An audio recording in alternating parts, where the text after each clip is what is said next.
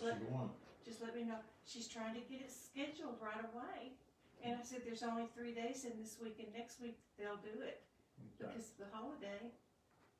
Okay, that, that's recording, so. Well, maybe I should call her. Talk to her about it, but she didn't ask me, so. No, she just asked me, she just called me and asked me if I could take her. And I told her I'd be happy to take her. And then she found out it was gonna be like a three or four hour procedure. And then I said, Barbara, I knew, it's, it's considered a surgical procedure.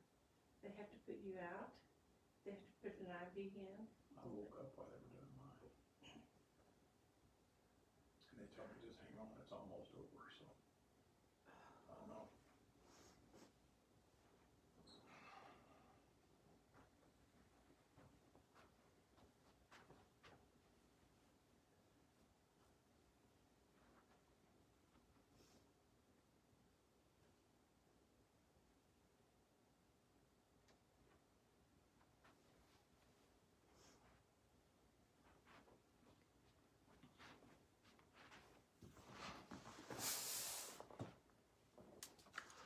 Good morning. I started this early for Carol. I see you're there, Carol. So I'm going to sit here for a while, wait for a few people to get on because I have the introduction. I want, I'd like for everybody that's listening to it today will can hear me. So just be patient, and I will start here in a few minutes.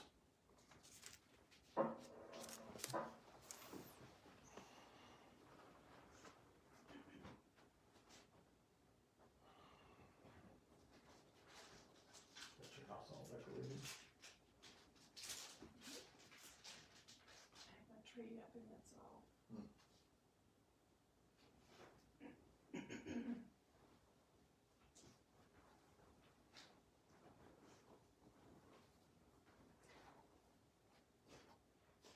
Got a heart there too.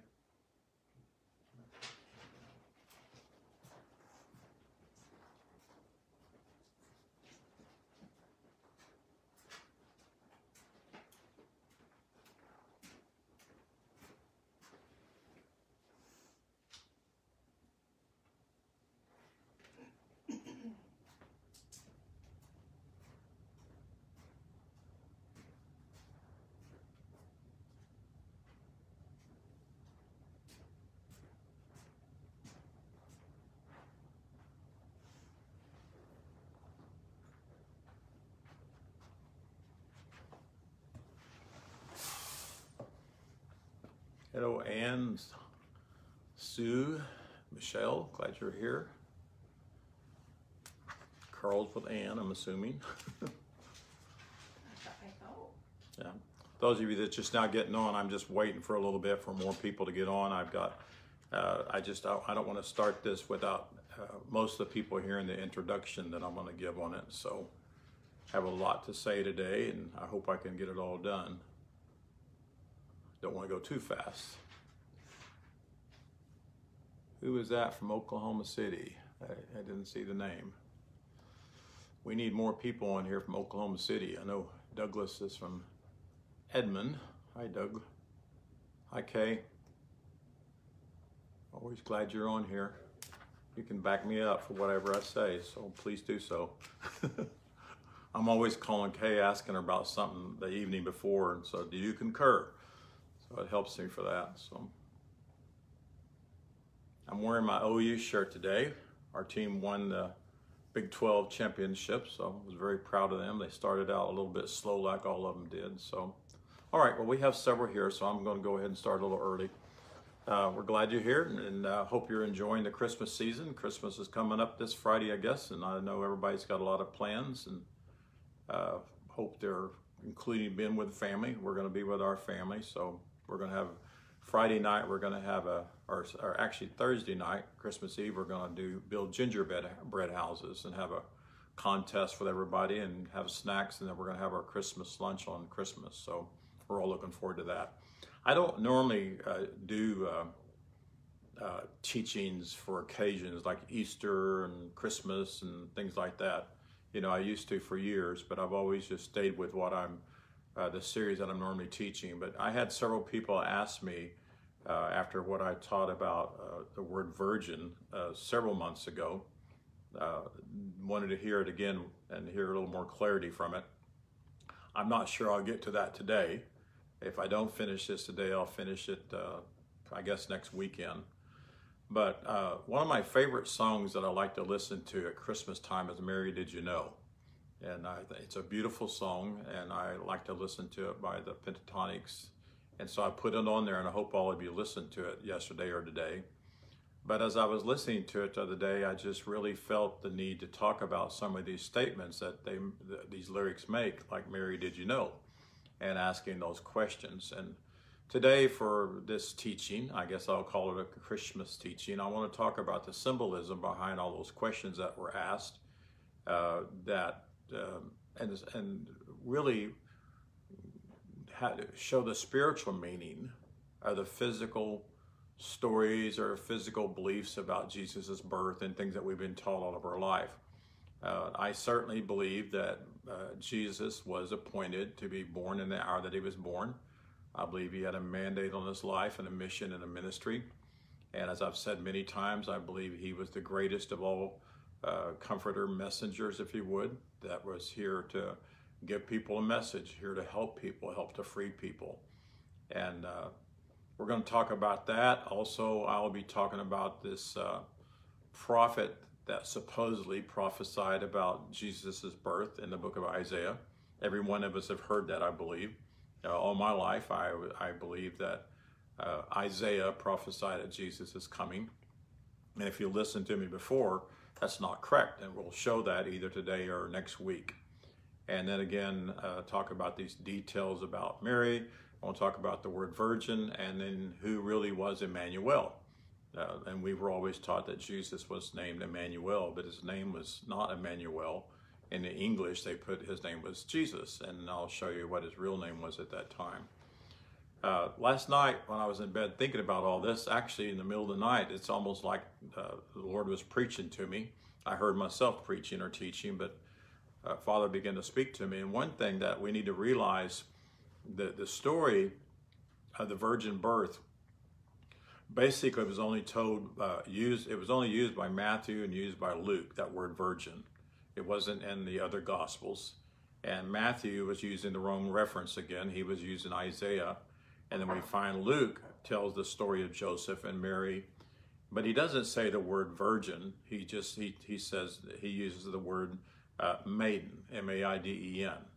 And so again, people have to realize that the Bible uh, is that we have today is written in English, and they did not speak English back then. There were no words in English back then whatsoever. They spoke Aramaic, they spoke Greek, and they and of course the Hebrew. And so there's a very big uh, uh, opportunity for that alone for wrong words to be chosen. And then, of course, translations and everything too. But uh, Matthew, Mark, Luke, and John did not know Jesus at all until he was over 30 years old. Have you ever thought about that? The way people talk about Matthew, Mark, and Luke, and John, they think that they would they would think that uh, they were with Jesus all through his life, but they wasn't. They was only with him in his three and a half year ministry, and not even quite three and a half years. And so they were thought. I was looking up their uh, apocryphal writings and accounts show Mary to be about 12 to 14 years old when she was espoused to Joseph, and when she gave birth to Jesus. And uh, these disciples uh, were anywhere from 13 to 30 there's no mention of their age in the Bible, but historical writings and all that say they were around 13 to 30. But again, they did not know Jesus at all from his birth until after he was 30 years old. They did not know Mary. They did not know Joseph. They weren't. There weren't. They were not eyewitnesses of these stories. They were eyewitnesses of his earth walk ministry, and they listened to him and heard him the best that they could. And so as I, as I said, Luke is the only one that really tells the story of Joseph and Mary. Uh, Matthew takes something out of Isaiah and he thinks, or he wants it to be, or whatever he thinks it's talking about Jesus, and it's not talking about Jesus whatsoever. And so we're going to be looking at the phrase only begotten, which I've talked about before, Son of God, Emmanuel, Virgin, And of course, if you listen to the song Mary Did You Know, they're saying, Mary, did you know your son would walk on water? Mary, did you know your son uh, would save our sons and daughters and make you new and deliver you and give sight to the blind, calm the storm with his hands, walk where angels trod? Uh, did you know that when you kissed your baby, you would kiss the face of God? And uh, the blind will see, the deaf will hear, the, uh, the dead will live again, the lame will walk, the dumb will speak, the praises of the Lamb. And then it said, Mary, did you know that Jesus is the Lord of all creation and heaven's perfect, perfect Lamb? And then they say, someday we'll rule the nations. And they say, someday. And then they say, the child that you're holding is the great I am. So I want to go through all those and explain to you the other than physical meaning of that, which would mean the spiritual meaning of those things, and also whether they're true or whether they're not true. Uh, Jesus said that in Scripture, it says Jesus said he was the way, he was the truth, and the life. He said, I am, and in English, I am the way, the truth, and the life. But the truth of that matter, there is the phrase I am is I exist. So there's a big difference in him saying I am. In other words, if I'm saying I am, I'm implying that I'm the only way and I'm the only truth and I'm the only life. And that's why people say there's no other way to Father but by Jesus, right? We've heard that all of our life. But, you know, that can't be possible because we are already with Father. We are one with Father. We know that. So what he was saying, he said, I exist this way.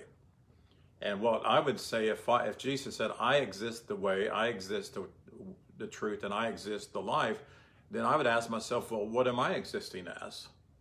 And sometimes we need to ask ourselves that. What am I existing as? Because the truth is, we are the way to, we exist, we should exist as the way. What? The way that Father created us to live. We should exist out of the truth. Jesus said that the truth will make you free, cause you to experience your freedom. And the word truth means the not concealed word. So if we if we uh, we exist the way and we exist out of the not concealed word, then how else are we going to exist? We're going to exist in the light that Father got brought for us. So there are lots of things that people use in the Bible that really cause a lot of confusion, and they are sacred cows, and they cause us to still live in this mindset that we're less than Jesus and we're less than God, we're less than Holy Spirit, we're less than Mary, and we're less than Joseph because they've been made icons or they've been made idols. And in the Christmas story, almost everything in that Christmas story has been made some kind of idol or something sacred. Like if they could find the manger that Jesus was laid in, I promise you it would be in a place where people could go and bow down before it, right?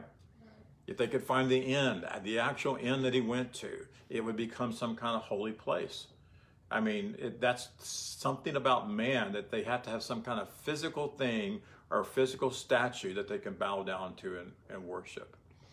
And if Jesus was the only way, the only truth, and the only life, then we would never get healed or anything else unless we could find Jesus, right? And that's basically all people were looking for when Jesus came because they were bankrupt. And so, yes, he healed people. Yes, he healed, he he brought people's physical sight because that's all they wanted, and that's what they came to him for. But he was coming to for a much greater healing, and he was coming for uh, to heal a, a a sight which was a spiritual sight. It was an awareness sight, and so repeatedly. Uh, scripture over and over and over has all kinds of mistranslations, like the one where it says that he was the only begotten Son of God where it really said that he was the only one at that time that stayed in his original state, and it says he was a son of God. Everywhere in Scripture where it says son of God, it says a son of God. So we are a son of God, or we are a daughter of God. There's really no gender at all whatsoever. So the first question that they ask in that song is, Mary, did you know? I have just the fan going only. I don't have the heater on. So, Mary, did you know your son would one day walk on water? And with that, we have all kinds of people really wanting to try to walk on water. Wouldn't it be cool to walk on water? You know, I've I tell you how for years I've dreamed about flying and I would see myself flying. Well, there's sometimes I've dreamed and I've seen myself walking on water, you know, because that's something that's been projected into our minds. And when we saw the uh, the shack, they showed Jesus walking on water. And so what we do is we major on what we would call the miracles because it would be an absolute miracle to us if uh, we three went out here and uh, Norma just starts walking across the pond. You know, it's like, whoa, look at Mor- Norma. She must be somebody really, really special, you know, to be able to do that. So it would seem to be miraculous. But we all know the story of Jesus going out at night. He took a walk on the sea. That's pretty interesting, isn't it? And of course, uh, he came towards the disciples in the boat, and they saw him, and they were troubled, and they were afraid, and they thought he was some kind of supernatural spirit, you know. But basically, he was a supernatural spirit, just like we are a supernatural spirit. We daimions, we're supernatural spirits, and we do not have a bad character. Now, we do have things that go on in us that don't represent who we are, which is sickness and disease and all that other kind of stuff, if you would. But Jesus learned to function out of a supernatural conscience. So the physical story of Jesus walking on water is not the real meaning of what Jesus was revealing to his disciples. In this instance, Jesus walked on the water. The water was a sea. It was a sea, right? And water by itself pictures the living word. But when you see seas and you see tossed to and fro by every wind of doctrine, like a sea or whatever, it, and a river, if you would, in the Bible, it represents the great mass of thoughts that conform to the environment. That makes sense to you? Thoughts that conform to the environment. The environment around us right now in the in the physical sense is very unstable. The political environment, the financial environment, the medical environment, the social environment, and the financial environment is very unstable, right? And it kind of makes it very difficult to walk above all that, if if you would. And so Jesus was uh, revealing something to, to, to, these disciples. And uh, as I wrote and taught previously in this series, every thought leaves its form of consciousness it leaves its form and it, and it leaves a form, excuse me, of consciousness. So whatever you think on, whatever you dwell on, you literally project that, and it also causes fear. And so when Jesus told Peter, "Come on out and walk to me," what was he dwelling on? The water, right? The, the turmoil of life, if you would, and the fear. And according to Scripture, in the beginning, he began to walk, but then he began to take his eyes off of Jesus, he, and he put his eyes back on the the turmoils of life, and he began to sink into that. And that's what's going on in the world today, particularly, and I can't say that I haven't done it myself some, but with what's going on in the political arena, it's it's really uh, really been scary in the financial, and a lot of us have have great opportunities to put our eyes on that. Everybody, if you're on Facebook, there's not a day goes by that I don't get 10, 15, 20, sometimes 30 messages on Messenger with videos. Watch this video, watch that video, watch this. And they're all pretty much saying the same thing, you know? And so I'm not saying they're not true, but I don't want to get my focus just on that because I'm going to sink into that. And that's and then when allowed, when I bring it into my thoughts, into my vision, into my hearing, that literally affects me. So Jesus was showing them that you can walk above this. Uh, so so what happens is uh, thought leaves its form in the consciousness, and, and all the weak, the characterless words and expressions gather in the subconsciousness and, and, and our mind, and it's like water that water that gathers into holes, if you would, and it just fills it up. So when we get discouraged or disappointed and we give up, then there's this undertow of life that sweeps over us and literally floods our souls and it makes our body weak. And we don't understand why sometimes. Why do I feel so bad? you know, and they're telling us today there are many people depressed today. And there are young people who are depressed because they can't go to school. They can't see their teachers' faces. They can't uh, commune with their family. And, and even though you don't think they're hearing it, they're hearing it from their parents. The TV's on all day long and they hear it and they're hearing their parents talking about it. And so it's overwhelming to them. Well, Jesus walked above that water and he possessed no consciousness of bodily weakness, and he possessed no consciousness of limitation. That's why Jesus was able to do the things that he did. He was not limited because he did not have a consciousness of that. Uh, Donna, how many times have you said in your life, I can't do this or you can't do that? You have. Most, a lot of people have. And I don't like that about Donna saying that. And I always tell her, don't say you can't do this. But we all have these little idiosyncrasies, I guess that's a, a word, that we do and we say, and it becomes an habitual habit. But the truth is, when we say that, we, we limit ourselves and we put ourselves in the realm of limitation. You know, and I always joke with her. She says, You can't return that and get your money back. I say, You just watch, you know, or whatever, because I, I, there's something inside of me that wants to prove to people that yes, we can. We can do any, there's nothing we can't do because we have contact with our Father, and contact with our Father. Hey, Mia, it's good to see you. Contact with our Father is, is the is the ability to do all things. And Jesus said we could do that. So Mary knew that because she was instructed how to raise Jesus. She was instructed to raise him with a knowledge that she was given by the messenger Gabriel. But even before that, Mary was instructed by the Essenes. It may be after that, but she went out into the desert and she was instructed by the Essenes. And if you haven't followed me here, they were they were a, a part of the uh, Pharisaical group, the, the Jewish uh, religious system. You had the Pharisees, the Sadducees, and the Essenes, and the Essenes were mystics. A mystic is somebody that seeks spiritual truth, and that's what they were after. So they got away from the religious establishment, if you would, and they went out in the desert and they began to study the scripture and other holy writ to understand Father God. So she knew that he could walk above the traducing waters that flooded carnally mindful people's minds and thoughts all the time and he can live out of the living water. So John 4:10 signifies the inspiration of the Spirit, which is our life. And in Revelation 22:17 we read this, he that will let him take the water of life freely. He that will let him take the water of life freely. And that, that implies that some people won't. Right. Some people don't want to hear the truth. Choice. Huh? It is a choice.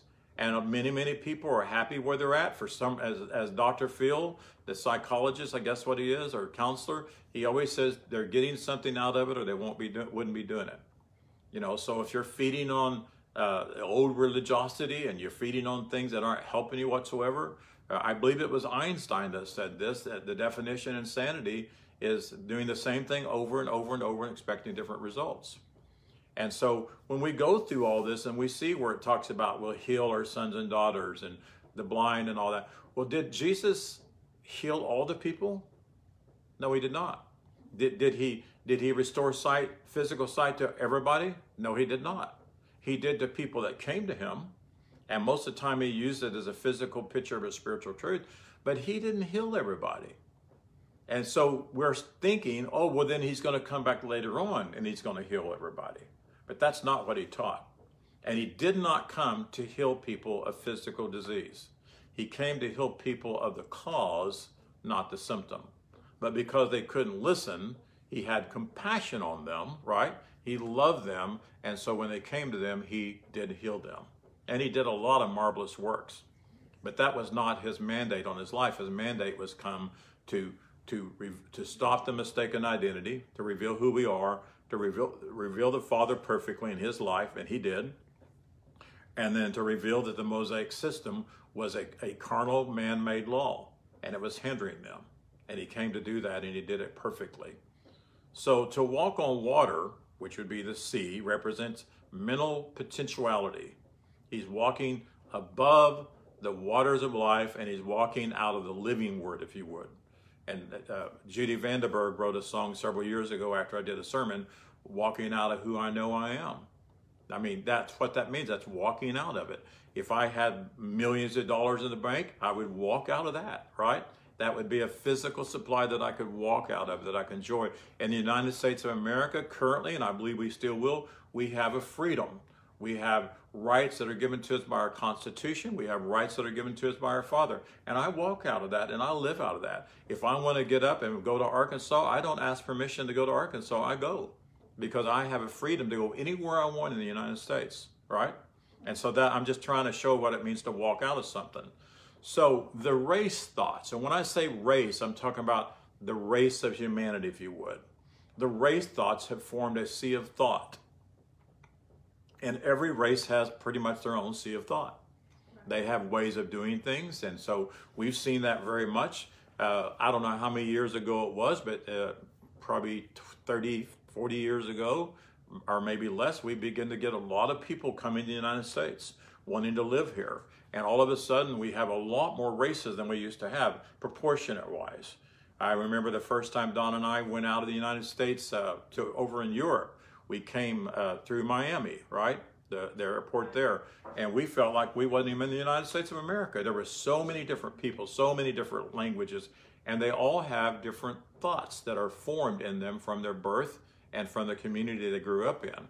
So the race thoughts have formed a sea of thought, and to walk over it safely requires that we have to have faith in the fact that we are a son of God and we are a daughter of God. We had to have faith in our Father's faith, right? Right. Because everybody has their own ideas, but I want to live out of Father God's idea, mm-hmm. right? People form their own ideas. Yes, they do. They do. And usually it's from what they've been told or what they've been taught. So, faith necessary to accomplish so great an underta- uh, undertaking only comes from our divine union with our Father. And it's a law. There is only one law. It's the law of spirit and life that was found in the one that stayed in contact, and that was Jesus. Jesus revealed that to us. We all have it, but Jesus lived out of it. And we want to get to the point where we we uh, it's, it's called the law of mastery in man. We can we can master the situations in our life. We can master the earth because we were given dominion, which means mastership. And literally, we, we can, but we we can't. You can't do it just because I'm telling you you can. You've got to know that Father said you can. And then you put faith in Father. Father would not have given us mastership over the earth if he didn't have faith that we could rule and reign over it, right? Right. And so if one is to walk on the waves of troubled thought without sinking, then he or she needs to establish in the faith of spirit through constant contact with Father. And I'm, I could I could write a whole chapter on every one of these, but I don't want to because I want to get this done. And I hope you're patient with me. I may end these and then go right back to talking about Son of God and Virgin, and I'll go on more and more and more. If I don't get it done, then I'll finish it next week. So this is this is something you've got to do. To walk, I want to say it again, to walk on the waves of troubled thought without sinking, you must establish your faith and spirit through constant contact with Father. Is that good? Okay, next one is Mary, did you know your son would save our sons and daughters? That's a big one. So, everybody thinks that Jesus came to save us, right? The majority of the world. The majority of us did. If you ever went to church, or even if you didn't go to church because you heard it on TV, you heard it from preachers in streets corners, you heard it from your grandma, you know, you need to get saved. The only thing wrong with you is you need to get saved, That's you know. all he came for in their in their eyes. That's the only thing that Jesus came for. That's right. And they think that's the only thing that he came for. Who Uh, does? People, Christianity thinks, most of Christendom thinks all Jesus came for was to save us. But the scripture says he came to save that which was lost. And of course, ministry projects that to people. You were lost and you were bound to hell, you know, and you needed to be saved. And but that's it said that which was lost, and that which was lost was man's awareness of who they were And and their awareness of Father God. It wasn't just to one person; it was to the, to humanity. all of humanity. They, they lost their awareness. They didn't know who they were, and they didn't know who Father God was. And for the most part, most people never knew because they were always taught a false version of Father God. And I've said this a million times. You know, we every religion has their own God. Every religion has their own idea of, of their God and what their God will do and what their God won't do. And they have names for him. Baptist gods, Lutheran gods, Methodist gods, Pentecostal holiness gods, all that. So the major need was to correct man's identity, which is the only sin there is, a mistaken identity, and remove that cause, uh, which was the many teachings of religiosity. Uh, the Mosaic Law produced a mistaken identity. Everything that we, they were taught by most of their prophets produced a mistaken identity, and definitely produced a mistaken understanding of Father God, because they were always saying, "God said, go kill these people." God said, "You have to be circumcised." God said, "Women, if you go through your cycle, you've got to go out of the camp for seven days." I mean, the list goes on and on and on and on, and so people believed that, and so, boy, they were serving a God that didn't love them very much. And they were afraid of God, right? Right. So, religiosity was affected by mythology and paganism and the Mosaic Law. Everything that you would call Christian today, or any other faith that comes from uh, uh, Christianity or Western evangel, evangel, I can never say that very well, evangelical Christianity come out, came out of the Mosaic law, if you would, and mythology and paganism, and it's deeply ingrained in all of that. And that's what's caused a lot of problems. It's influenced both. So we could say Jesus, the comforter messenger, that's who he was. He was a son of God. And he was the only son of God in his uh, uh, ministry and his, uh, that stayed in contact with Father from birth until he died. He stayed in contact with Father. He came to rescue their thoughts. The word save, if you look it up, it means rescue. And he came to rescue their thoughts. I still have thoughts that I need rescue, don't you? Every one of us do.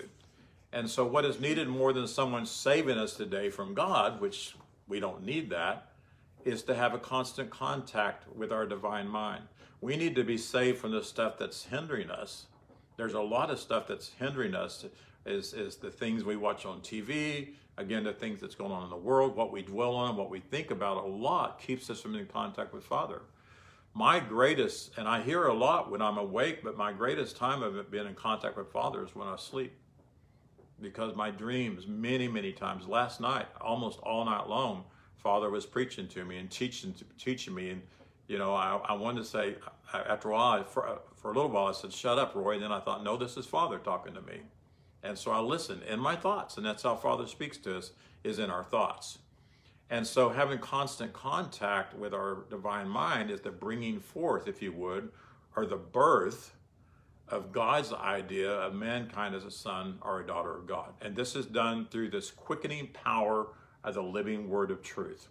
Our divine mind, you can call it spirit if you want, you can call it holy breath. You know, again, the word spirit is a Latin word, so it really wasn't in the original whatever. In the original, it was breath, and that was God. So there, when you when you read the living word, there's a real quickening power to that, right? The birth of one in contact with Father is the beginning in this inner realms of consciousness, and it brings us to this higher set of faculties that we've been talking about love and wisdom and understanding and thought and all that that we have. And that's when we grow in full stature. And that's what Paul prayed that we would all grow in full stature, right? That we would really manifest and project out of us Son of God, our, our daughter of God. And then we save the whole man from ignorance. We save the whole man from sickness and we save the whole man from disease. We are a soul. We are one. We are one, but we do have a body, you know, and this body is supposed to be sustained by our brain and our brain's supposed to be sustained by the divine mind, the source, but there's this unlinking that's taken place. And when we're linked, when it's linked together, we're one, right? Just like in a in a, in a fellowship, if you're if you're linked together, you're one. And if you're not, there's all kinds of division goes on. That's why I never like boards in churches because they all have their own. Most of them have their own thing that they want, their own own purpose, and there, there's this constant fighting going on. That's all I ever saw was fighting. And that's really kind of like the body. The body fights all the time because it's not linked up the way. And that's why Kay's teaching the mind brain connection because, man, when all that gets lined up and functions properly and we allow it to function, then then we're going to realize that this body was redeemed the day I was born and it's redeemed now, right? And it's just how I've seen it and how I've allowed it to function. And we do speak bad of our bodies all the time. I'm getting old. My Yeah. knee hurts. Yeah.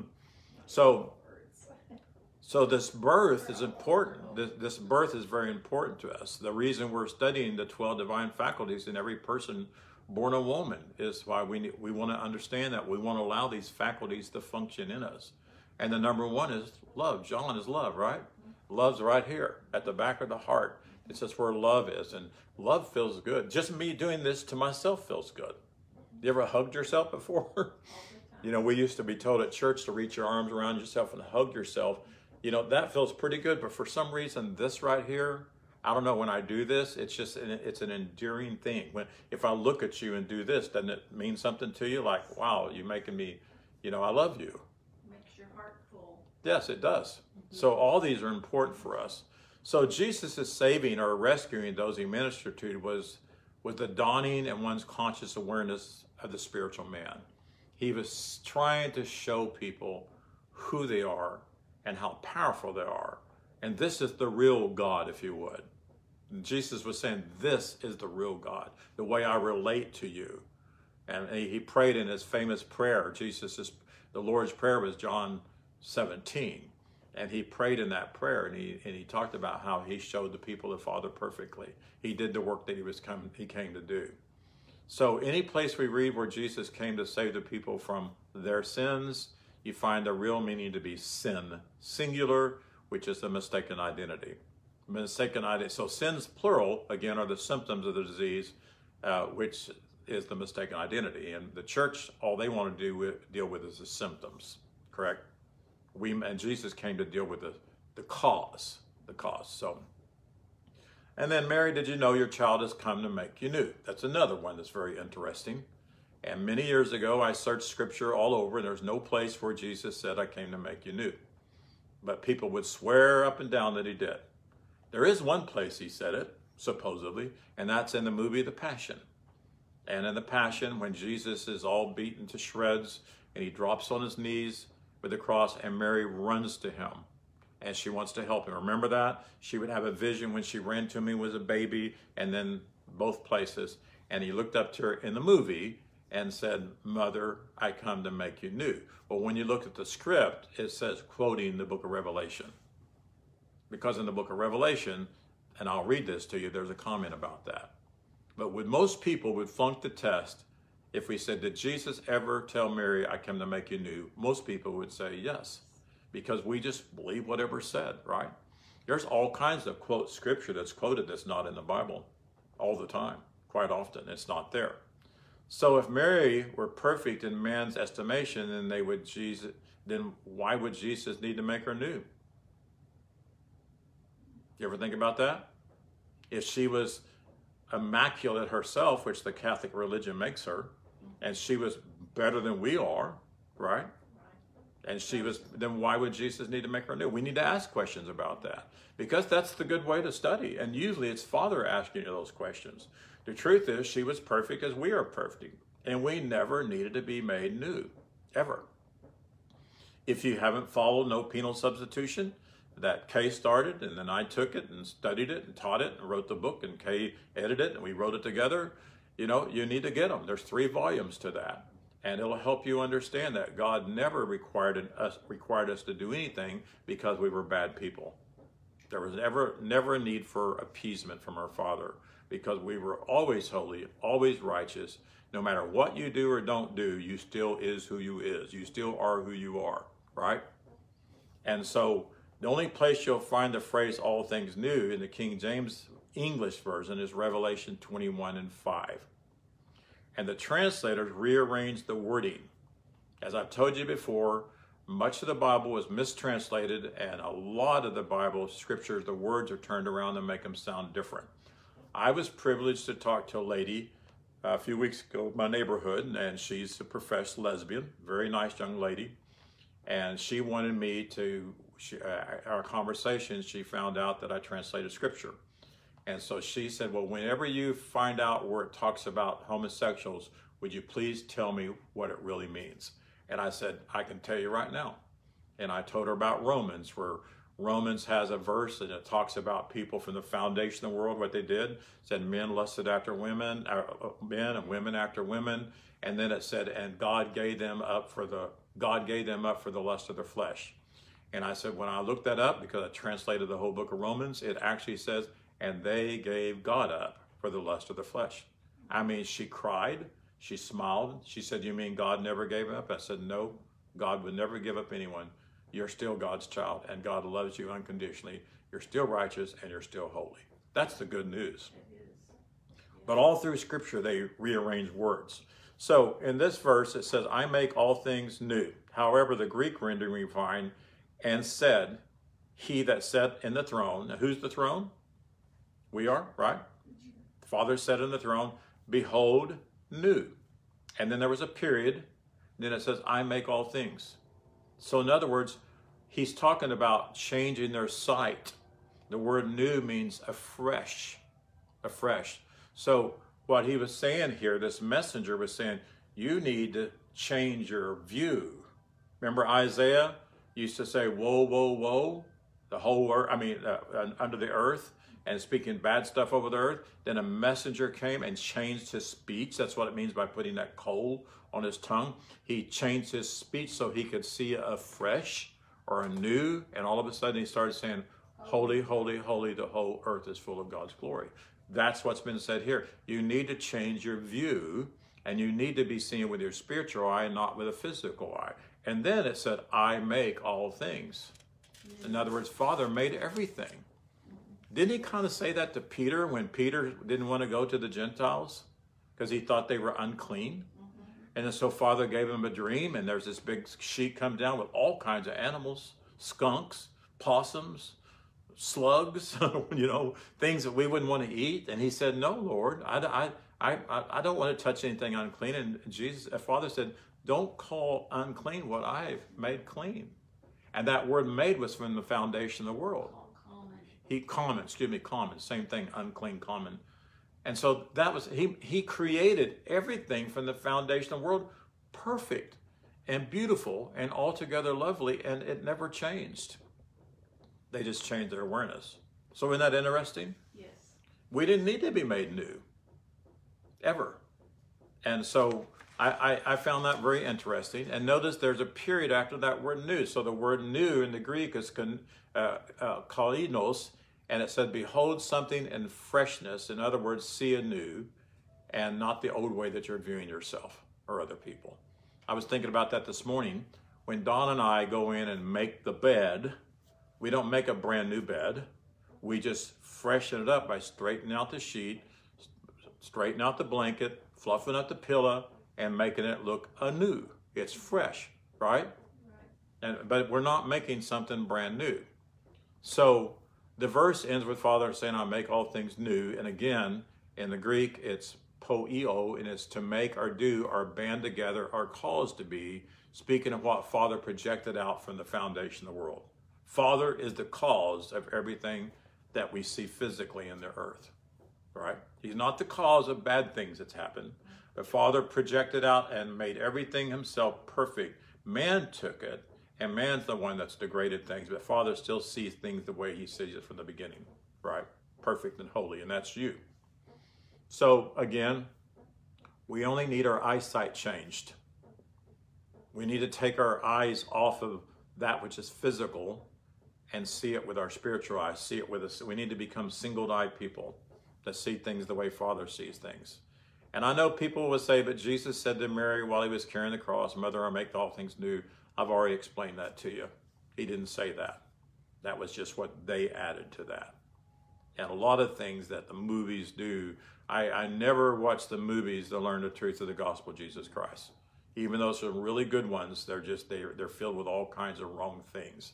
And I've heard preachers say that all the time, that Jesus came to make us all new, and that's not true. And then why don't you come down and let him make you new? And then it said, and deliver you. Well, what did we need delivered from? The way I was taught, the way I was taught, I needed to be delivered from God. I hear music. Must be in the Quaid's room. I, I, I was taught that I need to be delivered from God. In order to be delivered from God, I need to, I need to be delivered from my, quote, sins, right? And so there was all kinds of deliverance ministries that went on. But when was I delivered from the foundation of the world, right? When was I rescued? From the foundation of the world. Go check that out, would you? See what that is and turn it off. It's odd. So, in my years, uh, most of my years in my younger life, I had little understanding. I think so. And I had a little understanding. I believe Jesus delivered me from that version of God that I taught. God was so weak that he, Father couldn't deliver me, so Jesus had to deliver me. That's that's kind of odd when you think about that too. You know, if God is omniscient and all, which is all powerful, He's uh, He's all knowing, He's everywhere at once, and yet He can't He can't help me. You know, and but He didn't need to help me. He as far as deliver me because Father had no ought against me. Father had no ill will toward me whatsoever. In fact, he said, I, I know my thoughts toward you, and they're thoughts are good and not bad.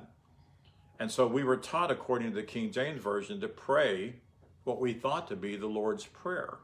Remember? And the last part of the prayer was, but deliver us from evil.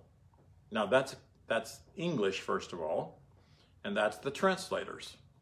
And so often our prayers and desire was for Father or Jesus to deliver us from what we saw uh, as evil. And we saw a lot of stuff in our own lives to be evil. We were taught that it was evil. It's thoughts again. Yeah, it's a thought again. So the word evil and the word wicked symbolize being restless. In other words, not entering into the rest of Father. Uh, so Father provided that from the foundation of the world. So if we think we need to appease Father, then we are not at rest. I can tell you, most of my life in a charismatic Pentecostal type church, I never was at perfect rest with Father. Not all. So the following is Jesus' instructions of what our awareness should be. And this is the translation of what they call the Lord's Prayer. It's not the Lord's Prayer. The Lord's Prayer is found in John 17. That's where Jesus prayed and talked. Jesus was showing us how we should pray and what we should say. And so in Matthew 6, 9, 12, and this is my translation, it says, Father, we are one in perfect rest. Now, is that a prayer or is that an agreement? It's an agreement. It's an agreement. Father, we are one in perfect rest. As you are spirit, we are spirit. Holy and pure is our nature. There's an agreement. Remember the verse, without faith it's impossible to please God? And it actually says, without faith, basically, and what Jesus came to reveal, it's impossible to agree with God. So Jesus wanted us to agree with Father. Your nature is apparent in and as us agreement. Our righteousness was caused to be from the foundation by your determination, decree, and purposed by you agreement, right? In the same manner from the foundation, it is tr- eternally true of everyone, continuing to agree with Father. That which is daily required is supplied. Well, people need to agree with that, don't they? Because they think because their checking account is not full that they're they have no supply or they don't have the right husband, don't have the wife. The list goes on and on. Our substance are bestowed day after day. That's agreement. I came to agreement with Father a long time ago when Father said, if you'll if you'll stay in contact with me, if you'll let me be your source, and you you follow the mandate I have on your life, you will never lack the rest of your life. And I never had a concept there or a belief that that meant I was going to win the lottery. I, I never came home and told Donna, the Lord told us that we were going to inherit a whole bunch of money that will last us all the days of our life. I just knew that day after day, whatever was needed was there. I agree with what Father told me. Also, you send forth our belief of needing to appease you, and in the same manner, manner we send forth the sense of needing of others to appease us. That whole thing is called in a prayer, that's what I call it, a prayer of agreement. The other prayer that they give is not a prayer agreement. It's asking Father to do something for us all the time, and it's keeping us dumbed down. We're always less than. So, Jesus brought deliverance. Excuse me just a second. Jesus brought true deliverance by revealing the eternal love of our Father. That was the deliverance we needed. We need to be delivered from our false thinking and understand our total, our, our total oneness with Father God. Never needing to appease our Father or others to appease us, that is rest. Uh, the other day, I put a post on Facebook, and uh, my friend Vicki Rust and her husband came down with COVID, and they're over it now. They had a tough eight days of headaches and tired, but Mercy Hospital here in Oklahoma City gave them a list of vitamins to take, and it showed what to take when you if you don't have it, and showed what to take when you do. That will help make you better. Well, I put that on Facebook, and Facebook sent me a message that they blocked it, which they didn't. I guess they forgot to, but they put a message on there that they blocked it and said it went against their community standards and it could cause possible damage or whatever. And so, uh, two days later, I get a, a notice from them that we were wrong, we're sorry, we reposted it. Well, one of my friends wanted to know if I felt vindicated. And I, I, I thought, that's a trick question coming from him. and I just put, no, I didn't need to be vindicated. I just said these things need to stop. But when I don't need to be vindicated, and I don't need uh, anybody to, to tell me I need to do something to be vindicated from Father God, or, or somebody needs to do something for me to vindicate me. I just know who I am, and I know who they are, and they don't need to do anything. If you've done me wrong, you don't need to come and say I'm sorry. Now, I teach my grandson to do it because he's little. He needs to say I'm sorry for a while. But I know you didn't mean to. You know, all I need you to do is love me and me love you. And then, yes, I'm going to have Norman get up here and preach with me. You do it for the other person. you do it for the other person. That's right. You do it for yourself. Right. And I have many times said I'm sorry when I didn't need to say I'm sorry because I didn't do anything wrong. But if you feel like I've done something wrong and you need to hear me say I'm sorry, then I'll say I'm sorry. So the next one is Mary, did you know your son would give sight to a blind man? And as I've said earlier, everyone that came to him that needed healing, he healed them. And there were places that it said he could have healed them all, but they didn't come to him. But the real meaning of healed there, the really what he came to heal us from, is our spiritual sight, as I've already said here. So we know physically Jesus healed some, uh, but the spiritual symbology of being blind is a tendency to go astray or a fear of going astray, a fear of it, in one's first blind groping for the greater light and the true understanding. There are people that hear what Kay and I teach and other people teach. And in the beginning, a lot of them are afraid they're going to be led astray. I've had people tell me that. My own wife prayed for years, Lord, please don't let Roy lead us astray. And even with Brother Garner, when we first went to Brother Garner, she still does it. but in a sense, well, no, if it's a if it's I pray that myself. But if I have a constant fear, if I have a fear of being led astray when I'm hearing the truth, then it's going to hinder me from the true understanding. There has to come a time where you know you're on the right path. And I do. I'm not worried about me preaching a wrong wrong information today. I'm not worried about leading you guys astray today because I am in contact with Father and I hear the voice.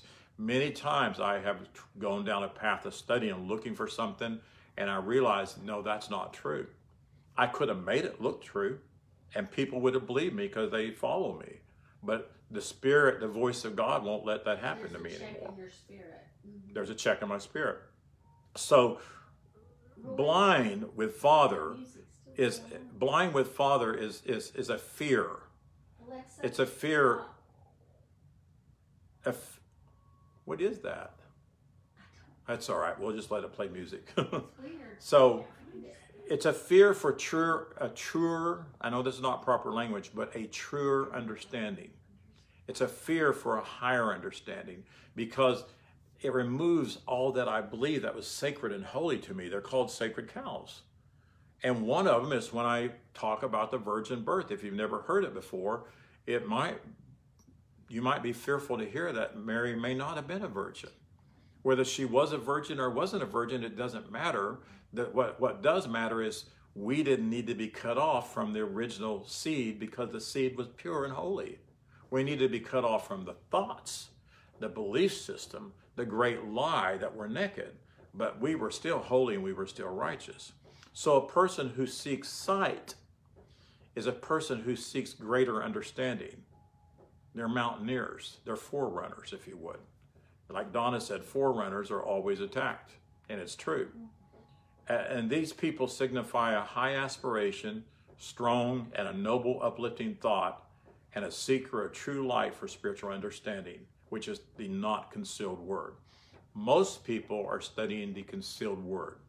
If you're just studying the written word, right, and if you listen to teachers that only teach the written word, and they only teach what they learned in seminary school from Matthew Henry and all those other, then that really keeps the truth concealed because people are not experiencing freedom. That's the proof.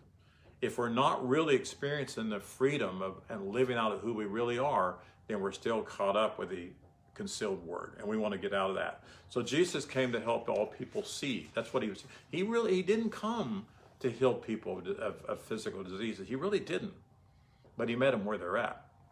As I've said before, I'm reading some books about the ancient masters, and they function out of just like Jesus did, tremendously. And there are some today that are still alive. And one of them was saying when we come into, they would go into a community and people started bringing the sick to them and all that. And the, the, the, the, the people that was with them, that was learning from them, said, why, why aren't they living out of that? And he said, well, we try to lift them up, that, but they won't allow us to lift them up because they, all they're worried about is they're sick. And so we meet them where they're at. And that's what Jesus did too. So sometimes people just refuse, and sometimes people willingly stay blind.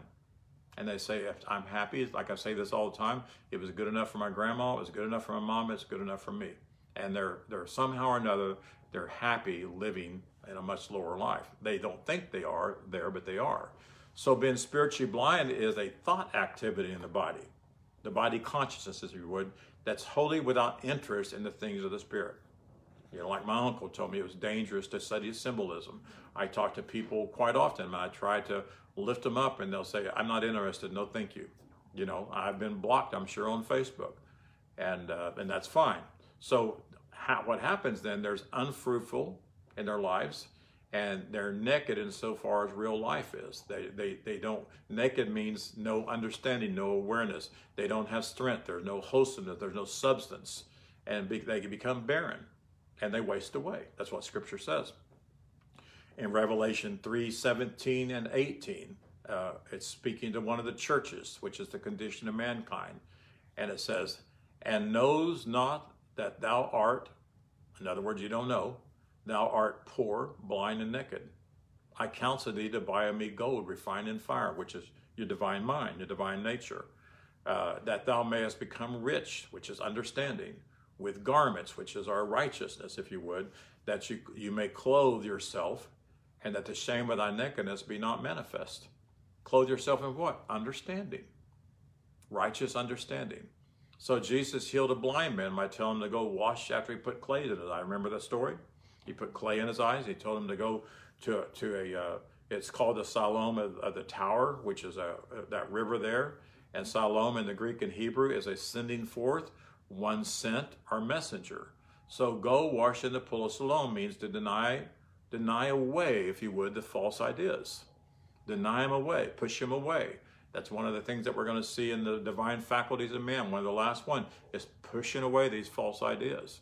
I've taught you before the word forgiveness. If you look that up several times, it says it says a pushing away. If you're faithful to admit that there's struggles in your life that you're dealing with, Father God is faithful to push those away and drive them away from you. Right? And He will if you'll allow it. So we're to deny the universal race, race, uh, race belief and the reality of the power of only matter. We give power only to matter, that which we see. And, but we don't affirm spiritual substance, and that's what we've got to do: is affirm spiritual. We must see things spiritually. So we can excuse ourselves from the spiritual feast by pleading the pressing demands of the cosmos, if you would. I'm too busy. I work. You know, I get so tired of people telling me, you don't know how busy I am. Well, we're all busy. You know, uh, I, I, can think of three or four people that always, I'm, I'm so busy, I can't do nothing. I don't have time to go. Well, you're doing something, and it's not bringing you any peace because you're always stressed out, right? Everybody knows people like that. And so they, they use that as their excuse and they don't observe the spiritual law of spirit and life. You're not experiencing life, then you must not be exer- uh, observing there's a law of spirit in life in those who contact. And we saw it in the, the, the one who stayed in contact, who was Jesus. That's what the word Christ means. So if we do want to feed our souls, we got to feed our souls. That's who we are. We, we, we really good at feeding ourselves physical, right? Physical things. What's Kay saying here? I see Mary as a metaphor which, besides giving birth to Jesus, being a virgin consciousness and us bringing the man child. And it says, see more, and I can't right now. so we'll read that later on. But, uh, so we, where did I go? Okay, if we don't feed our souls, then we can't be uh, surprised that we absorb all these physical thoughts that's always near at hand.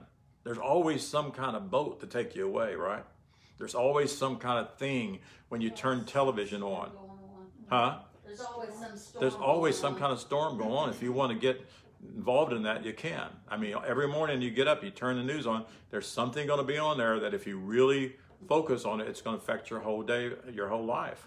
Next thing you know, you want to go to Facebook and post it, right? So, if we do not invite the flow of pure substance, which is spirit, into our consciousness, then there's contradictory thoughts get into our subconscious. The thoughts of the race come in, right? And the feast you feast on the natural life, and the substance of the body depletes its vitality. And there again, I say this all the time. People say, I don't know what's wrong with me. I'm tired all the time. You know, I have no energy. I mean, I say that with my body a lot. I'm not saying that's what, but we do do that sometimes. And mm-hmm. we don't realize sometimes we're not feeding enough spiritually. Right? And I used to say this all the time. Sometimes when you're looking for a movie and you can't find anything to watch, it may be because you need something spiritual. You may be looking in the refrigerator for something and you don't see anything you want. It's because maybe you're needing some time off with the Lord. And so we misjudge our desires that come to us. So soul starvation, how's that for a phrase? Soul starvation and nerve breakdown go hand in hand. Yes. If you starve yourself of spirit, then it's going to affect your nervous system. And I taught you last week about this nerve fluid that f- flows over your nerves and keeps them functioning. And Kay talks more and more about what goes on in our spine. But if you're not feeding yourself spiritually, then it affects that because we are spirit. And we must stay in contact with our source. Even though the contact is there, we must stay in awareness of our contact with our source. It's there, Yes. but if we don't pursue it, then we don't get it. Right. So when you feel a nervous tension, you ever felt that before? A, a nervous tension? Yes. You might know that your soul is starving and you need to feed it. Well, I come and listen to a sermon every Sunday. Well, your soul needs it daily. Meditate on the word day and night. Then I add the rest of the time, do what you want. Yeah. We need constant reassurance. Yes. Talk to the, you know, if I went a whole week without talking to Donna, it would be not be a good situation. There would be some very big misunderstandings or whatever, you know, and I would lack something from her, correct? Right. And then I go another week and another week and another week, and it gets harder and harder. Mm-hmm. And that's why churches always have these praying, uh, praying through sessions, and they have revivals and trying to store people up. We don't need a revival. We just need to realize that our source is greater than anything that the world can give us. And so you may know that your soul is starving, and then if you don't feed it, the poor and the lame and the blind will be your portion. And that's not fun. So there must be a constant communion with the divine mind through true ideas, through prayer, which is conversation with Father, meditation. It's like I say all the time if you want to know me, converse with me. Become part of my life and you'll know me. If you want to know the Father, converse with the Father. Realize that His life is your life and your life is His life. And again, I don't like to say the word His, but that's the only way we have explaining right now. So we want this constant communion through these ideas, prayers, meditation, and words. And, and this way, union is made, uh, becomes the indwelling substance that the whole soul can feed on. The entire body can feed on that. And the death will hear, and the dead will raise again. The lame will leap, the dumb will speak the praises of the Lord. That's what that's talking about. Praise means you're telling the story. You know, I, I've said this numerous times. The word worship means ascertain and seek and desire to know. And then praise as you tell the story what you learn. That's true worship and praise.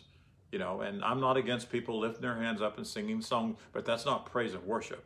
That's just singing songs and that's uh, having a time together with the body. And yes, it could become very emotional, but we need we need something that's going to sustain us. That's not based just on emotions.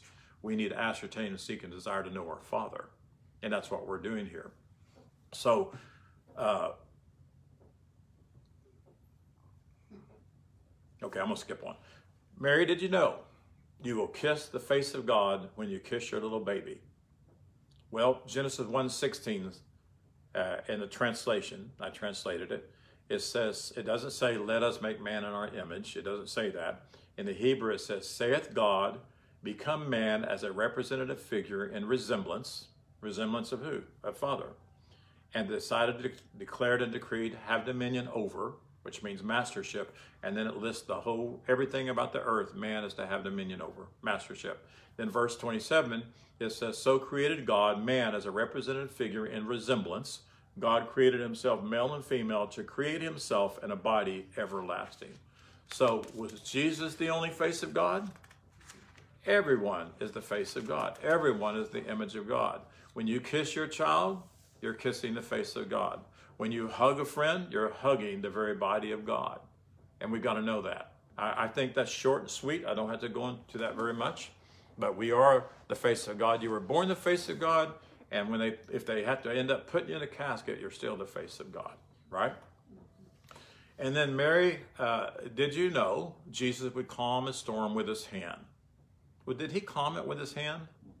I, I don't know why they put these lyrics and songs and things like that. And he calmed the storm. He didn't calm the storm with his hand. He calmed the storm by the spoken word, by the truth. He spoke to that storm and he, and he used the word perfect, not peace. The word shalom actually means perfect. Now, I know you'll look up in the beginning, it'll say peace, but when you study it out, it actually means perfect. And so, what he did is he reminded the storm, You were created to be perfect. You only gently water the earth. You only fill the, the sea and the ocean up with gent, gentle rains, and the storm ceased, and it just it went back. All right, that's that's all that took place. So Jesus bore a consciousness of peace and perfection, which protects the sight, the eyesight. If you have a consciousness of peace and perfection, and you know that everyone is at peace with God, and everyone is perfect, then when you see them, what do you see? You see them as perfect. And I've said this for a long, long time. We need to really practice seeing people as perfect and stop seeing them and saying something bad about them. Not, not, do not repeat how they project themselves. Re- repeat what Father God said to them. Look at those people. Those are wonderful people. And have compassion to want to help them.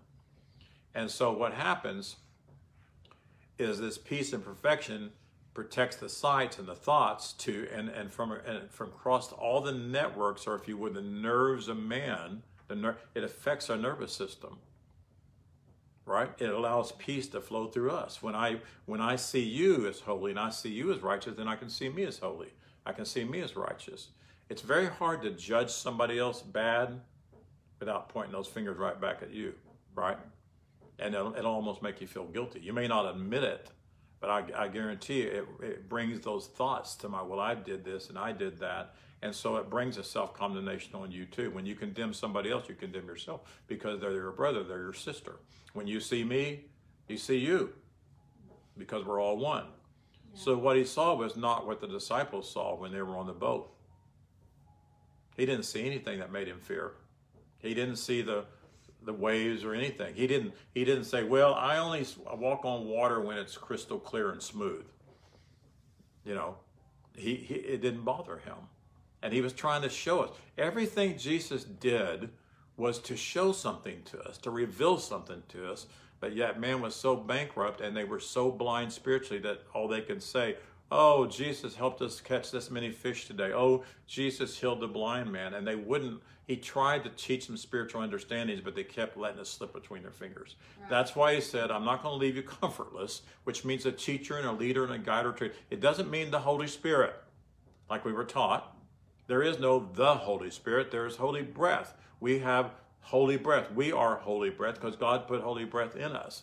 But he said, I'm going to send you many, many more comforter teachers who are going to lead you and guide you into the things that I sought to teach you. And he did. Apostle Paul, John, many, many, many other people that Father has equipped to do that. And so the disciples were in the boat and they were in a situation and they feared Jesus not fear the storm. He spoke to the he spoke to the storm for it to conform to perfect to to perfectness. Is that a proper word? No. Perfectness. Perfectness. And so that's what we're doing. We're speaking to the storms in your life to conform to you being perfect. Whatever storm's going on in your life, we say conform because you are perfect and you are holy, and there's nothing you need to do to be that. You just need to believe. All right? There were some questions on Facebook about believing. and I've been meditating over this in the last few weeks on belief. Believing is powerful.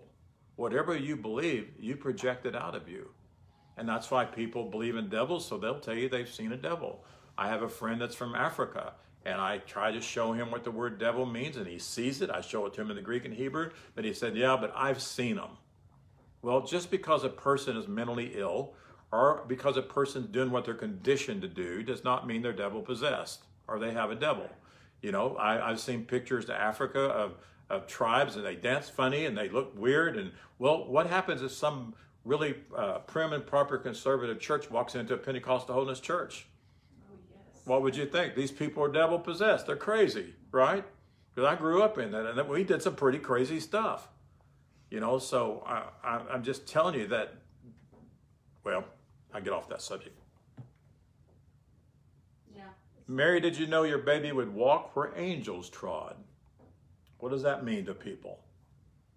That he's going to go to heaven and he's going to walk with the angels? Well, I guess if you believe in winged angels, maybe that might be true, but winged angels were made up by the Catholic religion. The word angel means messenger, right? You look it up in the Greek and it says messenger. They were people. Gabriel uh, and the other, I always can't think of Daniel's, Michael. If you look them up, that says men. They were men. They either stepped out of the realm of spirit, like Jesus did sometimes, in and out of spirit, the visible to invisibility. And so they were either that or they or they were men that were there and they were sent by Father God as, as comforter messengers to give them a word to encourage them. And we see that all through the Old Testament when it said the angel of the Lord. And we see Melchizedek.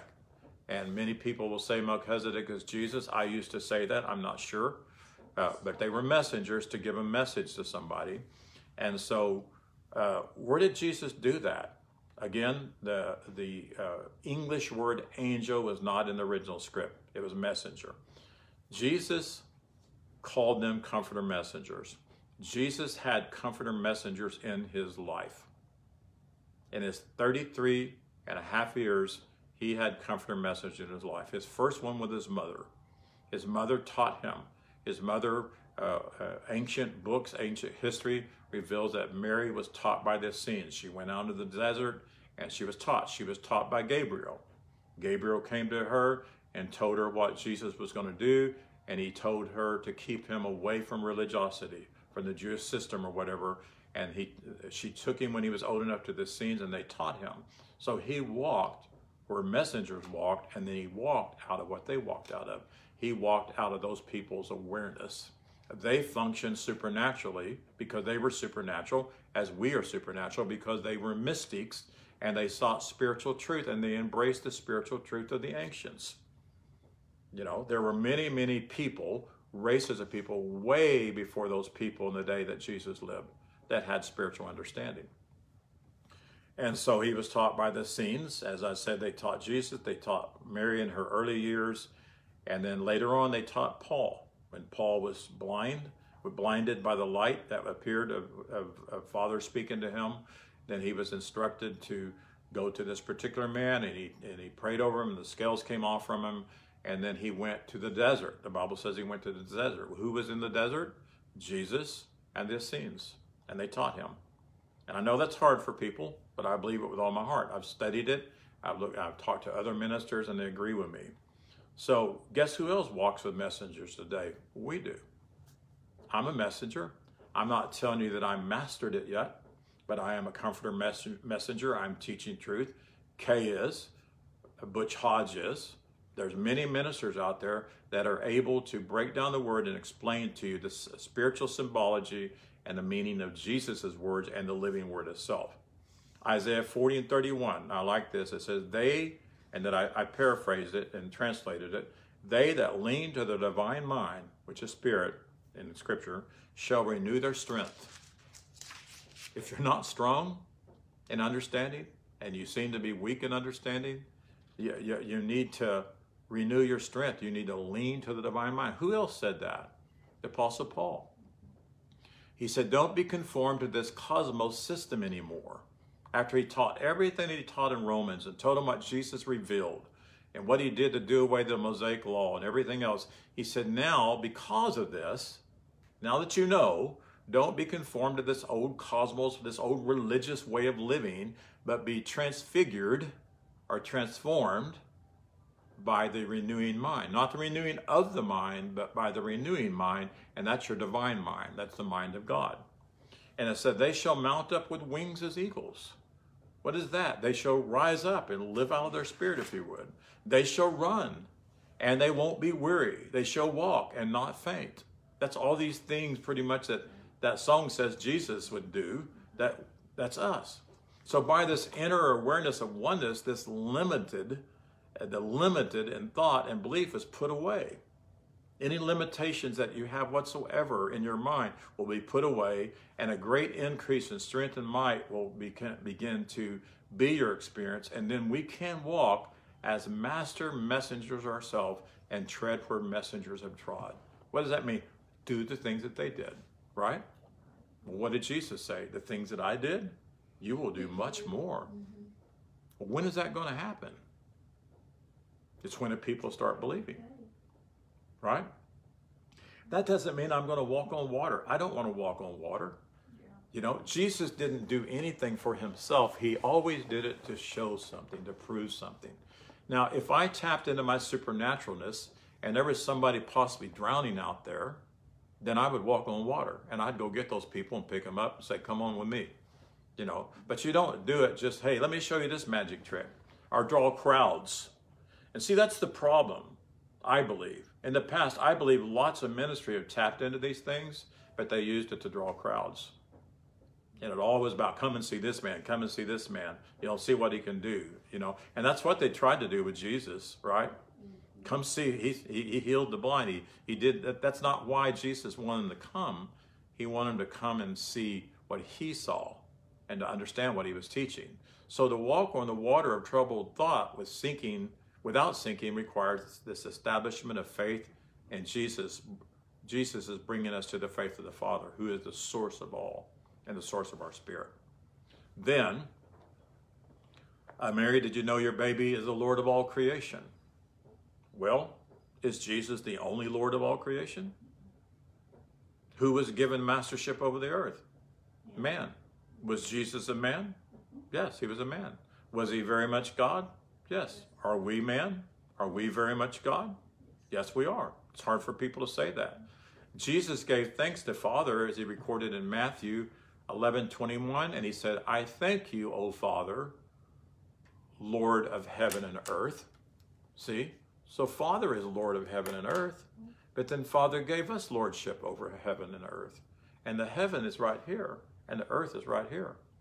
We always want to think about the physical planet, but the first thing that we need to have lordship over is right here. We need to take control of our thoughts, and we can. We shouldn't be praying, oh, Father, change my thoughts. Oh, Father, do this for me, and Father, do that. No, He's done everything that He's going to do. He's provided for us all things that pertain to life and godliness. He gave us His divine mind. It says we have an unction of the Holy One, and we know all things. That's the, that's the divine mind. We just, by faith, begin to tap into that and begin to live out of that. We know what's edifying and what's not edifying. We know what thoughts we that's that's going to bring good and thoughts that's not going to, and we can control that. But the problem is that we sometimes just let our thoughts have an affair with carnality, and we, before you know it, we're all bound up and we don't know what to do. So, uh, eleven twenty one, he said that, and he said he said again, "I thank you, Father, the Lord of heaven and earth." So is Jesus. He is the he is the, the Lord of all creation, just like we are the Lord of all creation. Old Testament uh, number for this is Adon, and it says sovereign, controller, human or divine. But we're not just human, right? Nobody is just human. We're son of God, we're daughter of God. But it says Lord, master, and owner. So who does this planet belong to? Us, right? The Bible says that we were given mastership or lordship over the earth. So Father gave all mankind that. And, you know, again, I could go more and more, but I need to, I want to get this done. Then it says, your, Did you know your baby boy is heaven's perfect lamb? Well, first of all, Father did not need a lamb. Now, I know we can go in to talk about the lambkin nature and all that. And He was gentle. and he was peaceful and he followed the Father everywhere the Father told him to go. He, he obeyed the Father. But Jesus did not have to become the lamb for appeasement. Most people, when they think of lamb, they're thinking of the lamb that was sacrificed, right? So God wasn't looking for some perfect person that never sinned so he could kill him on our behalf. That, that's what we were taught, and that's what I taught for years. That's why I no longer put Six Steps to the Throne on the internet, Paul's System of Truth. As much as I, I valued all that, you know, I, I don't put that out there anymore because that's penal substitution. I've tried to change a lot of it, but it just takes way too much time, and I feel like I'm on the path that I need to be on right now. But it, he was he, he was he was required by the Pharisees to die. That's who wanted him to die, not Jesus, not Father. I mean, not Father. They they had a law anybody that said they were a son of God, because it said they it said there he, he said he was son of God, but when you look it up, it said he said he was a son of God, and they they would kill you. They they wanted you to de- dead, so that's why that happened. So he wasn't Father's perfect lamb for a sacrifice. He had a perfect lamb nature, if you would. And then one day rule the nations. Nations means the minds of man. Many years ago, I taught on all the words that end with nation, abomination. degr- You know, there's all kinds of nations that are in people's minds, that their their brains, if you would, that cause great hindrances to them. But see, he it says uh, uh, Jesus will rule the minds of all mankind, either in life or death. So all will know the truth. What Jesus taught will rule. What Jesus taught will rule. So what is a rule? It's, it's a power, right? If I have rule over something, then I have power over that. Well, if we could, if we could allow what Jesus taught to rule us, our life would be completely different. So Jesus is not ruling. What he taught needs to rule. And there will be there will be a day that all people will know what they will know and they will understand who they are. Not just Jesus Christ as Lord, but they'll understand that Jesus was here to teach us truth and understand what he came to teach. And I put in there, and we will be glad of it. And the, and the whole creation will be glad of it. Because the creation is groaning for this manifestation to come forth. And then, Mary, did you know the sleeping child you're holding is the great I am? So, there again, people say that Jesus was God. Well, Jesus was God, but Jesus was not only God. Everybody on planet Earth is in the image of God. The Bible says, "Ye are gods." So Jesus was God in the in the ordinary sense, right? They want to say that Jesus was God Almighty. That I mean, that's all he was with God Almighty. But he was a man, just like we are. But he was God in the ordinary sense, Elohim, and he ruled and reigned as God in the earth, just like we're supposed to rule and reign as God in the earth. And where it says the great I am, the word, the phrase I am always translates in the Hebrew and Greek to I exist. So literally, every time Jesus said I am, he said I exist as that. So we can literally say I exist as Son of God. I exist as God in my body. Either that or I'm going to exist as some mere human, and I don't exist as a mere human. I exist as God. So he was not God all by God's self. He was the image of God just as we are, and he glorified Father perfectly, and that's what he prayed in Acts. Uh, that's excuse me. That's what he prayed in uh, his prayer. He said, "Father, I glorified you." The Apostle Paul at Mars Hill said, "God that made the world and all things therein, seeing the Father as Lord of heaven and earth, dwelleth not in temples made with hands." So Paul was trying to teach these people that God dwells in you. God dwells in me. God dwelt in Jesus. The only difference in Jesus and us is Jesus never left his contact with Father. That's it. He was without sin, though. Huh? He was without Well, sin. what is sin, Donna? It's a mistaken identity. Mm-hmm. So he stayed in contact with his Father. Right? So we we the, the only sin that we have is a mistaken identity. And I today I can say I am without sin. No one can come to me and convince me that I am not son of God, that I am pure and I'm righteous and I and I'm holy. That's why the apostle Paul could get to the place where he said, "I wrong no man." The real me, who I really am, has wronged no man. Right? That explain that to you? So, you know, they want to say he he never lied, he never cheated, he never. Well, yeah, I don't believe he did any of that. But the, the sin is the mistaken identity. Him knowing who he was kept him from having any of the symptoms. If you don't know who you are, then you're going to have symptoms of that. Correct? So, for generation, for many generations, if you would, it seems we are living in a time, or our generation, that we're living in a time of great darkness for our generation right now.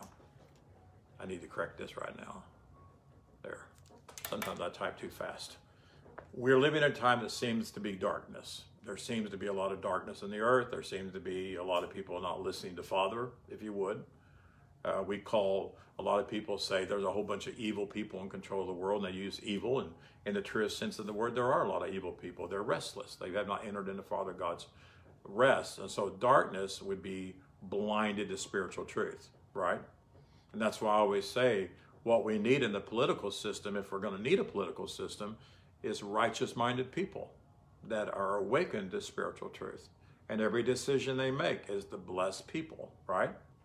So the final step into light, the final step into light uh, of this season of darkness is the dawning of a new day. And we believe we are. Some people call it the Aquarius, the age of Aquarius. And many times in the past, people said it was the age of Aquarius, but it wasn't, you know. And I hope that 80 years from now, people will say, well, Roy Richmond said it's age of Aquarius. It really wasn't. But I believe there's a tremendous turning from darkness to light in the earth today. When all humans, uh, means of deliverance, if you would, have failed. Human minded people have all kinds of ways of trying to deliver us and to help us. And we have psychologists and psychiatrists, and we have drugs, and then the church has all kinds of deliverance ministers, everything, everything in the world to deliver people. They failed. And the only source that we're going to have left is the turn within, right? When everything else we thought was going to be our, our uh, salvation or whatever has failed. And it's sad that people have to get to that. And then they're going to have to turn within to where our help is. Joel, I mean, uh, Job said, My help comes where? From within. Job, but see, Job came to the end of everything that he thought, and he came to the end of all of what his friends said to him. We could say his different preachers said he needed to do, and he came to the end of that, and he realized, you know what, my help's from within. I don't need you guys. Right. Leave me alone. Get away from me. And that help is contact with the divine mind.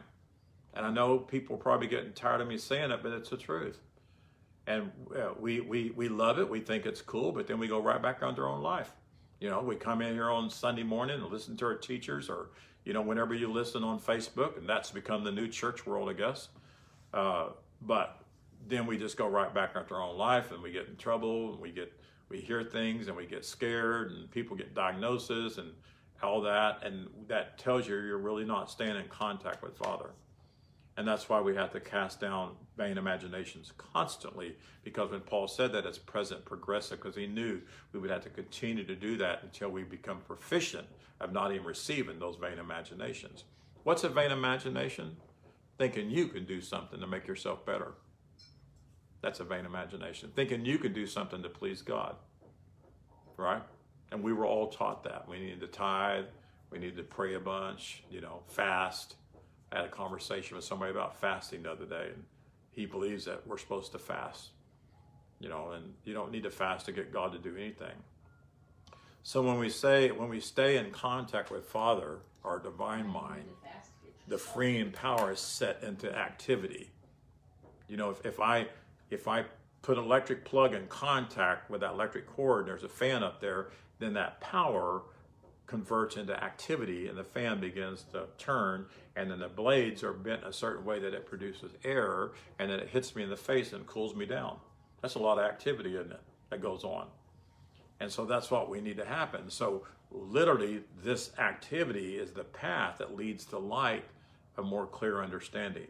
Because if I listen to the divine mind, I know all things. There's nothing I don't know. Correct? That's what Scripture says. We have an unction, we have a union with the Holy One.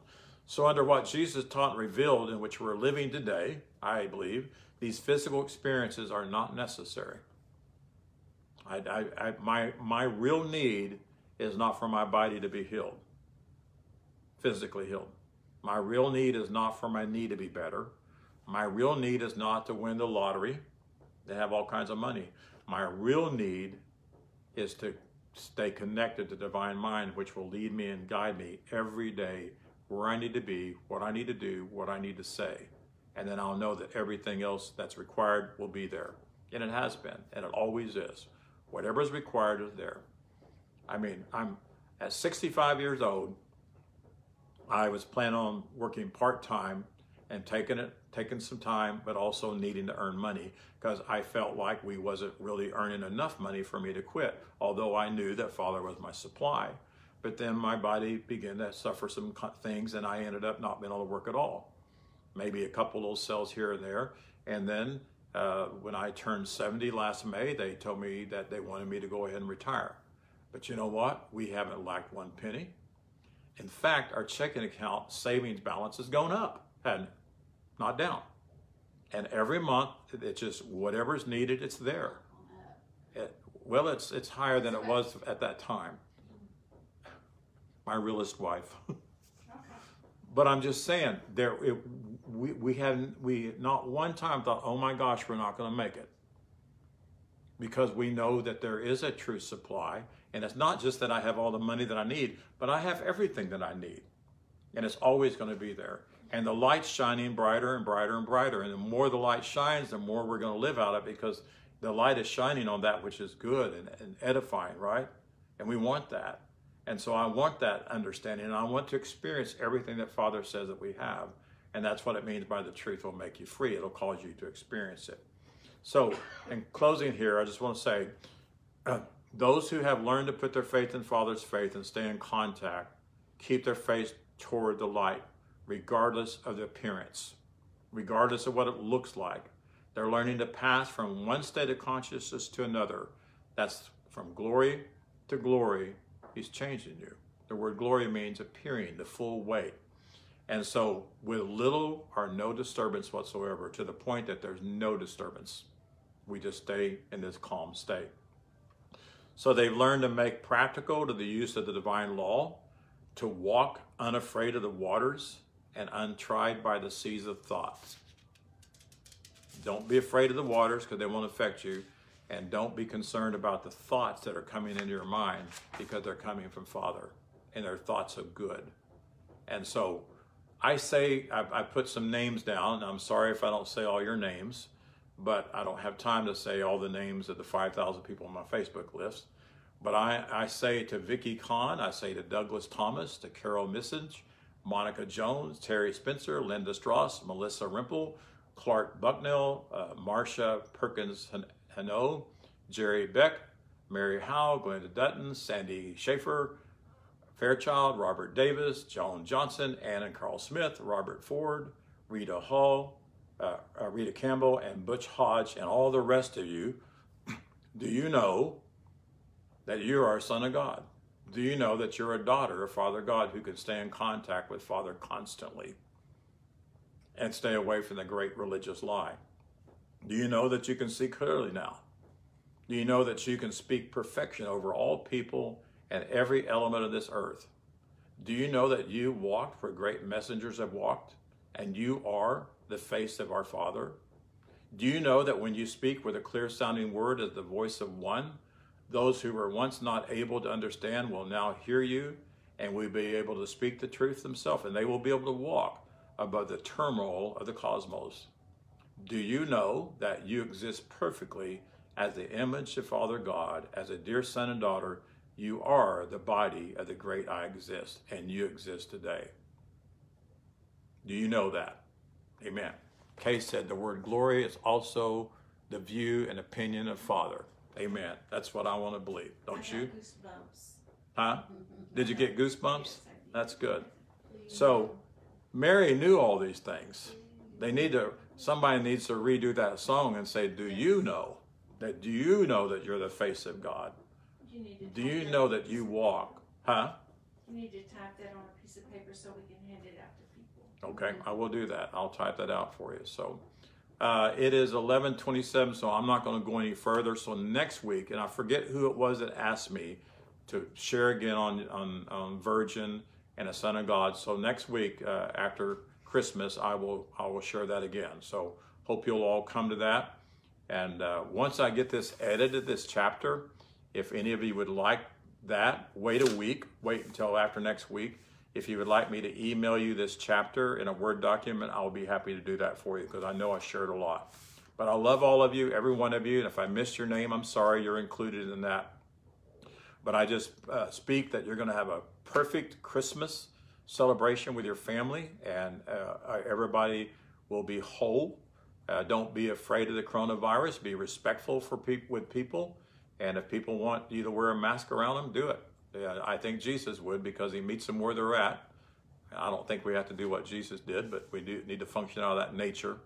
And uh, I, I speak that the, the answer is coming to this, and it's going to go away. And this, we're going to, out of this, we're going to become a better nation, and uh, we're going to have people that's going to rule out of righteousness, and that's what I'm looking for. We love you. Thank you. Thank you, Kay. Thank you, Cecil. Have a good day. Bye bye.